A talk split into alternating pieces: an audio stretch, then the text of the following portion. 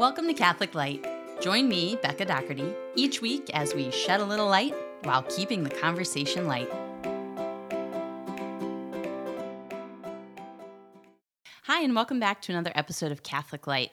We continue in part one, section two of the Catechism. Uh, again, we're discussing the Holy Spirit as we did last week, and more specifically, we're discussing the divine economy of the Trinity and specifically the Holy Spirit's um, actions within that divine economy. So if you flip back to the 200s paragraphs, that's where the Catechism treats who the Holy Spirit is, so the theology of the Holy Spirit, the third member of the Trinity. And now we're in the 600s and 700s, which treat what he does, so the divine economy, uh, what the third person of the Holy Trinity does. And this week, there's this beautiful line on which I'd like to focus.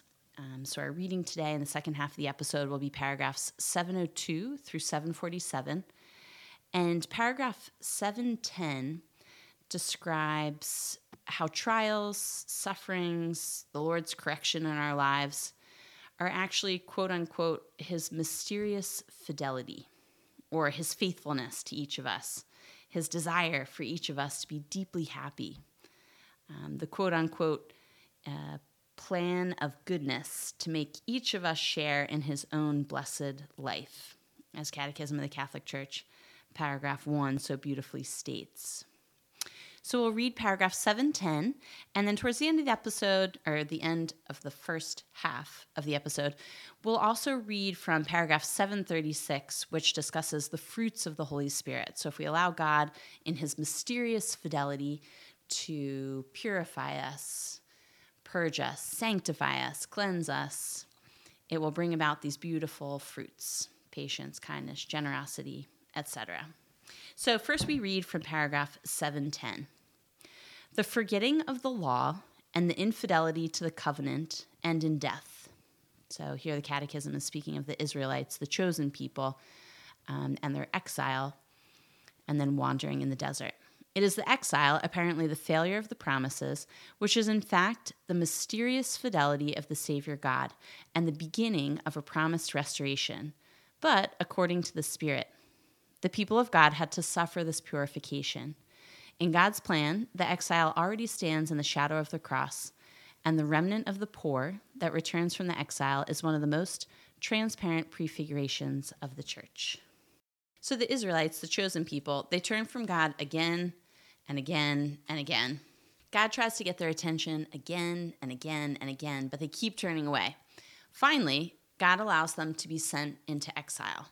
So they're sent away from what they know, the comforts of the relative comforts of the life lives they've been living, and they're led on this uncomfortable journey, quote unquote, according to the Spirit. So it's the Holy Spirit, the third member of the Trinity, who's actively leading and working on and purifying and strengthening and deepening his people. So it's not just Yahweh, the Father, or Christ, the Son, who's about to appear as the long awaited Messiah, but it's the Holy Spirit who's at work. In reality, all three members of the Trinity are at work because God is one, and we can't separate the three persons of the Trinity. But it's interesting and I think helpful for us that the Catechism specifically ref- references the Holy Spirit as the one leading them um, along this exiled journey. Like we mentioned last week, uh, I think for many people, our understanding of the third member of the Trinity is a little less defined, a little more nebulous than our understanding of the first member, the Father, the second member, the Son, where we have kind of these traditional images of Father and Son. We don't always have that of the Holy Spirit. So it's the Holy Spirit, God, who loves his people, and so he will correct them in a way that's doable, but also helpful. He knows how to stretch them, challenge them, purify them, and each of us in a way that we can handle and in a way that ultimately leads to our salvation and happiness. We to make it harder for ourselves. So when we directly sin, or when we resist the movements, the promptings of the Holy Spirit, in our lives so that he has to bring us back from even further away. But thank God, he's up to the task. Did you ever encounter or have one of those annoyingly cheerful teachers or super dedicated coaches who just would not let you fail? You may have even gotten to the point where you just wanted to metaphorically sit down and give up. And perhaps you thought, why are you still wasting your time on me? At one of my teaching assignments, I worked with a woman, a fellow theology teacher, who just would not give up on her students. She loved Jesus, she loved her students, and she not only wanted them to succeed in her class, but she wanted them to have a happy association with the Catholic faith. So she didn't want to toe the line so hard that they were driven away from this either boring or very rigorous way of, of teaching and learning, such that they were like, ah, forget it. Um, so she she really tried to strike this this difficult balance, and I think achieved it. So she had this dilemma. On the one hand, she didn't want her students to fail theology because she thought they might associate or even directly think, um, have I failed? Or question, have I failed my relationship with Jesus and the church because I failed this theology class? On the other hand, she wanted to hold her students accountable. Their relationship with Jesus and the church and life in general is not a matter of, I do what I want and it all works out in the end. It's like, no, you have to turn in assignments, you have to take tests, you got to show up. So the way she navigated this dilemma was as follows with homework and tests, if students didn't do homework, they didn't get credit for the homework. What? And if they didn't do their homework, they also didn't seem to do as well on tests. Shocker. So this teacher gave academic detentions when students missed homework. They would have to come in after school, complete the homework, and then they had one opportunity to retake the test. After completing this let's say detention homework, they received a portion of the credit for the homework assignments.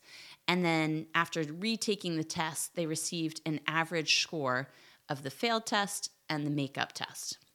So it got students into the passing zone, really. And lo and behold, they learned a few things about Jesus and the Catholic Church along the way. So I remember she had this one student, Alex, a sophomore, who was constantly in homework detention, doing missed work, retaking tests. And one day he looked at her and said, like, uh, when are you going to give up? Okay. I'm in here every week. Like, I'm not really changing. And she again just annoyingly, cheerfully smiled back at him and said, Never, I'm not giving up on you. So, good news is he barely passed. Um, and who knows, this was over a decade ago, hopefully has a, a good or happy, healthy association with, with Jesus and the Catholic Church. So God is often like this. He sends us not detentions and make up homework assignments and test taking opportunities, but he sends annoying people into our lives to make us more patient. He allows the loss of our jobs and even illness to remind us that this isn't the end game here and that we're made for more than this life. He allows us to be overlooked, forgotten, underappreciated, humbled, humiliated, even. Because, as St. Bernard of Clairvaux said, humility, humility, and humility are the three most important virtues.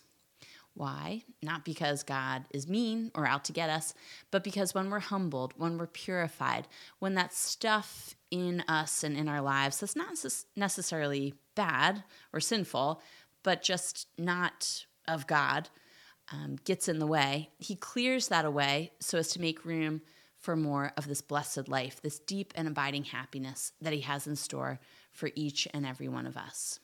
And as God clears away this extra stuff in us and fills us more and more with his Holy Spirit, along with the Holy Spirit comes the fruits of the Holy Spirit, which paragraph 736 discusses today.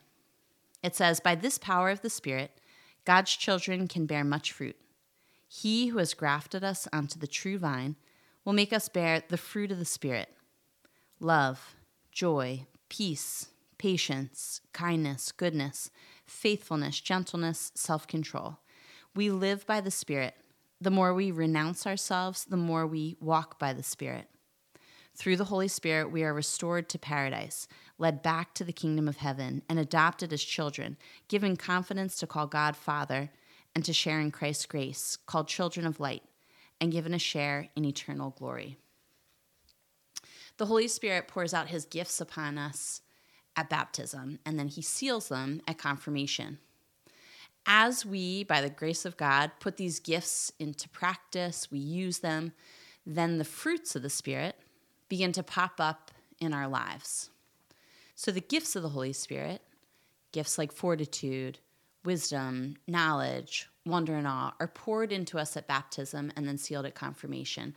And then the fruits, what the Catechism just mentioned love, peace, patience, kindness begin to crop up in our lives, God willing, throughout our lives, when we're living that life according to the Spirit, when we're putting to good use the gifts He has given us and following His promptings in our day to day lives. This doesn't mean that life will be peachy keen that uh, as, as, the prosperity gospel preaches, you know, we'll have extra time on our hands, we'll receive adulation at work. But what it is saying, what the Catechism is teaching us, is that we'll have peace, one of these fruits of the Holy Spirit, in the midst of hardship. We'll have patience in the midst of the annoying circumstances of life.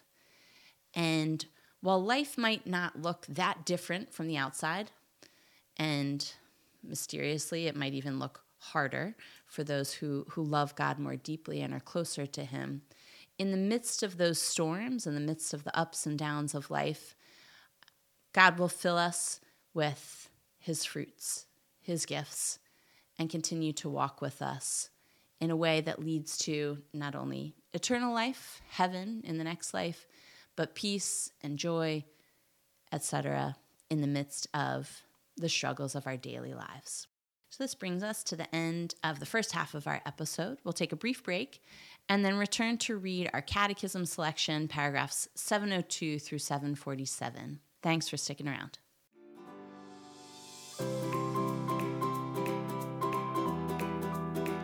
You are listening to Catholic Light.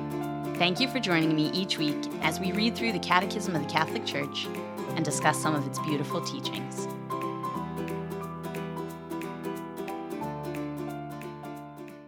Welcome back. We'll now read paragraphs 702 through 747. God's Spirit and Word in the time of the promises. From the beginning until the fullness of time, the joint mission of the Father's Word and Spirit remains hidden, but it is at work. God's Spirit prepares for the time of the Messiah. Neither is fully revealed, but both are already promised, to be watched for and welcomed at their manifestation. So, for this reason, when the church reads the Old Testament, she searches there for what the Spirit, who has spoken through the prophets, wants to tell us about Christ. By prophets, the faith of the church here understands all whom the Holy Spirit inspired in living proclamation and in the composition of the sacred books, both of the Old and the New Testaments. Jewish tradition distinguishes first the law, the first five books, or the Pentateuch, then the prophets, our historical and prophetic books, and finally the writings, especially the wisdom literature, in particular the Psalms. In creation, the Word of God and His breath are at the origin of the being and life of every creature. It belongs to the Holy Spirit to rule, sanctify, and animate creation, for He is God, consubstantial with the Father and the Son.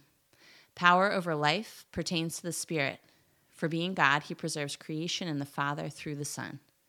God fashioned man with his own hands, that is, the Son and the Holy Spirit, and impressed his own form on the flesh he had fashioned, in such a way that even what was visible might bear the divine form. The Spirit of the promise. Disfigured by sin and death, man remains in the image of God, in the image of the Son, but is deprived of the glory of God, of his likeness. The promise made to Abraham inaugurates the economy of salvation, at the culmination of which the Son himself will assume that image and restore it in the Father's likeness by giving it again its glory, the Spirit who is the giver of life. Against all human hope, God promises descendants to Abraham as the fruit of faith and of the power of the Holy Spirit. In Abraham's progeny, all the nations of the earth will be blessed. This progeny will be Christ himself in whom the outpouring of the Holy Spirit will gather into one the children of God who are scattered abroad. God commits himself by his own solemn oath to giving his beloved Son and the promised Holy Spirit, who is the guarantee of our inheritance until we acquire possession of it. In theophanies and the law, theophanies, manifestations of God, light up the way of the promise from the patriarchs to Moses, and from Joshua to the visions that inaugurated the missions of the great prophets.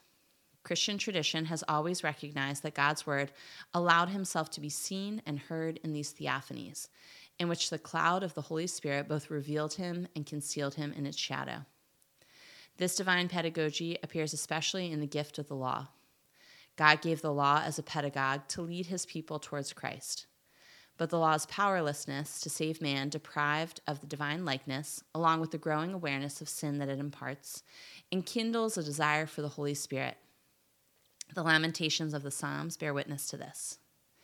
In the exile, excuse me, in the kingdom and the exile, the law, the sign of God's promise and covenant, ought to have governed the hearts and institutions of that people to whom Abraham's faith gave birth. If you will obey my voice and keep my covenant, you shall be to me a kingdom of priests and a holy nation. But after David, Israel gave in to the temptation of becoming a kingdom like other nations. The kingdom, however, the object of the promise made to David, would be the work of the Holy Spirit. It would belong to the poor according to the Spirit. The forgetting of the law and the infidelity to the covenant end in death. It is the exile, apparently the failure of the promises, which is in fact the mysterious fidelity of the Savior God and the beginning of a promised restoration. But according to the Spirit, the people of God had to suffer this purification. In God's plan, the exile already stands in the shadow of the cross, and the remnant of the poor that returns from the exile is one of the most transparent prefigurations of the church. Expectations of the Messiah and his Spirit. Behold, I am doing a new thing. Two prophetic lines were to develop one leading to the expectation of the Messiah, the other pointing to the announcement of a new spirit. They converge in the small remnant, the people of the poor who await and hope the consolation of Israel and the redemption of Jerusalem. We've seen earlier how Jesus fulfills the prophecies concerning himself. We limit ourselves here to those in which the relationship of the Messiah and his Spirit appears more clearly. The characteristics of the awaited Messiah begin to appear in the book of Emmanuel. Isaiah said this when he saw his glory, speaking of Christ, especially in the first two verses of Isaiah 11. There shall come forth a shoot from the stump of Jesse, and a branch shall grow out of his roots. And the Spirit of the Lord shall rest upon him the Spirit of wisdom and understanding, the Spirit of counsel and might, the Spirit of knowledge and the fear of the Lord. The Messiah's characteristics are revealed above all in the servant songs. These songs proclaim the meaning of Jesus' passion and show how he will pour out the Holy Spirit to give life to the many, not as an outsider, but by embracing our form as slave. Taking our death upon himself, he can communicate to us his own spirit of life. This is why Christ inaugurates the proclamation of the good news by making his own the following passage from Isaiah The Spirit of the Lord God is upon me, because the Lord has anointed me to bring good tidings to the afflicted. He has sent me to bind up the brokenhearted to proclaim liberty to the captives, and the opening of the prison to those who are bound, to proclaim the year of the Lord's favor. The prophetic texts that directly concern the sending of the Holy Spirit are oracles by which God speaks to the heart of his people in the language of the promise, with the accents of love and fidelity. St. Peter will proclaim their fulfillment on the morning of Pentecost. According to these promises, at the end of time, the Lord's Spirit will renew the hearts of men, engraving a new law in them. He will gather and reconcile the scattered and divided peoples. He will transform the first creation, and God will dwell there with men in peace. The people of the poor, those who, humble and meek, rely solely on their God's mysterious plans, who await the justice not of men but of the Messiah, are in the end the great achievement of the Holy Spirit's hidden mission during the time of the promises that prepare for Christ's coming. It is this quality of heart, purified and enlightened by the Spirit, which is expressed in the Psalms. In these poor, the Spirit is making ready a people prepared for the Lord. The Spirit of Christ in the fullness of time. John, precursor, prophet, and Baptist. There was a man sent from God whose name was John. John was filled with the Holy Spirit even from his mother's womb by Christ himself, whom the Virgin Mary had just conceived by the Holy Spirit. Mary's visitation to Elizabeth thus became a visit from God to his people. John is Elijah who must come. The fire of the Spirit dwells in him and makes him the forerunner of the coming Lord. In John, the precursor, the Holy Spirit completes the work of making ready a people prepared for the Lord. John the Baptist is more than a prophet.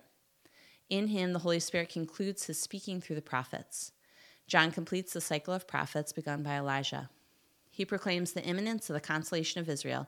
He is the voice of the consoler who is coming. As the Spirit of truth will also do, John came to bear witness to the light. In John's sight, the Spirit thus brings to completion the careful search of the prophets and fulfills the longing of the angels.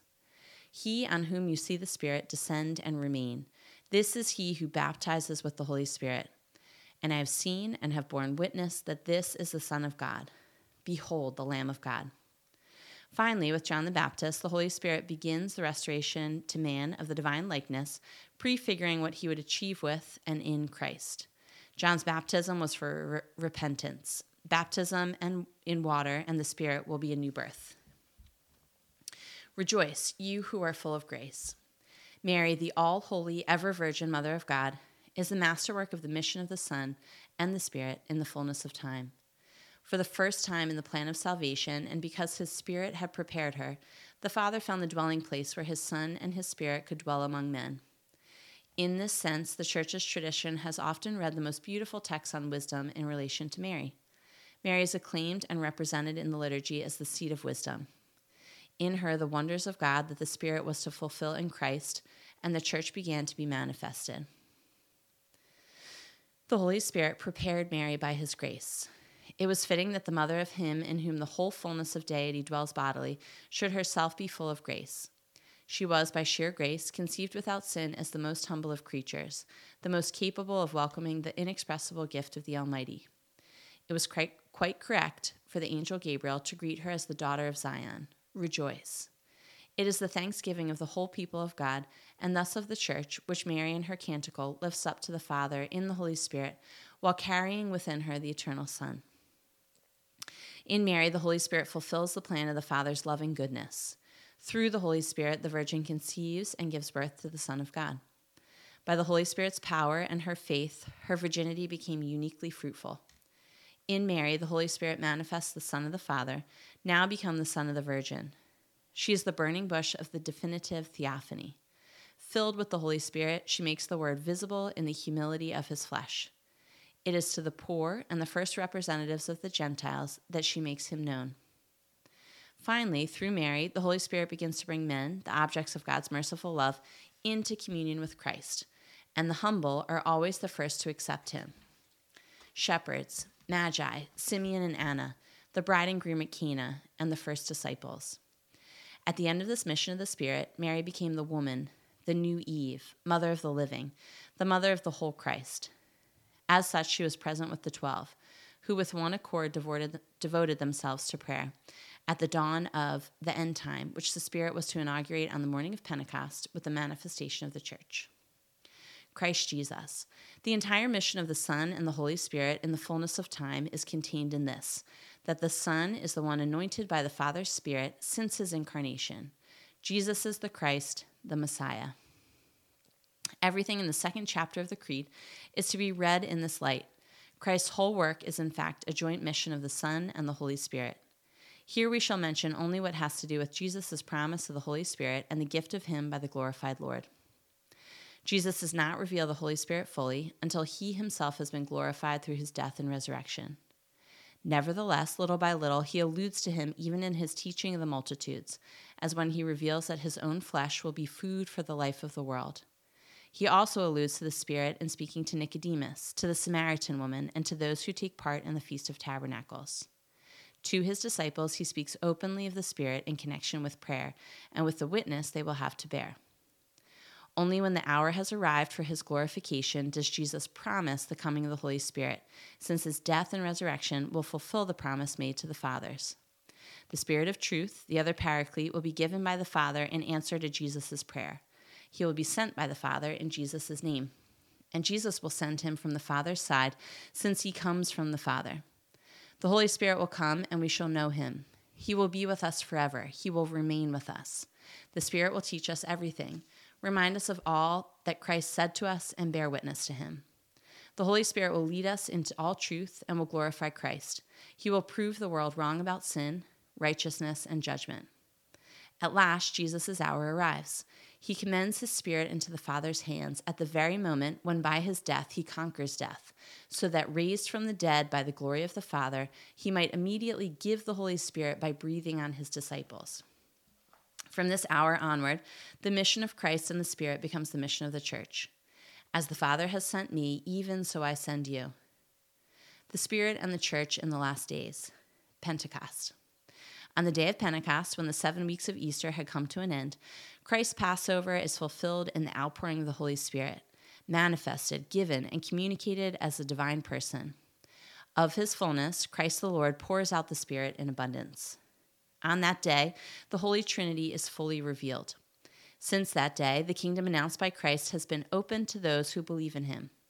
In the humility of the flesh and in faith, they already share in the communion of the Holy Trinity.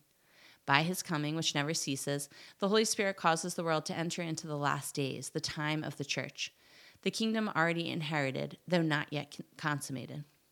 We have seen the true light. We have received the heavenly Spirit. We have found the true faith. We adore the invisible Trinity who has saved us. The Holy Spirit, God's gift. God is love, and love is his first gift, containing all others. God's love has been poured into our hearts through the Holy Spirit who has been given to us.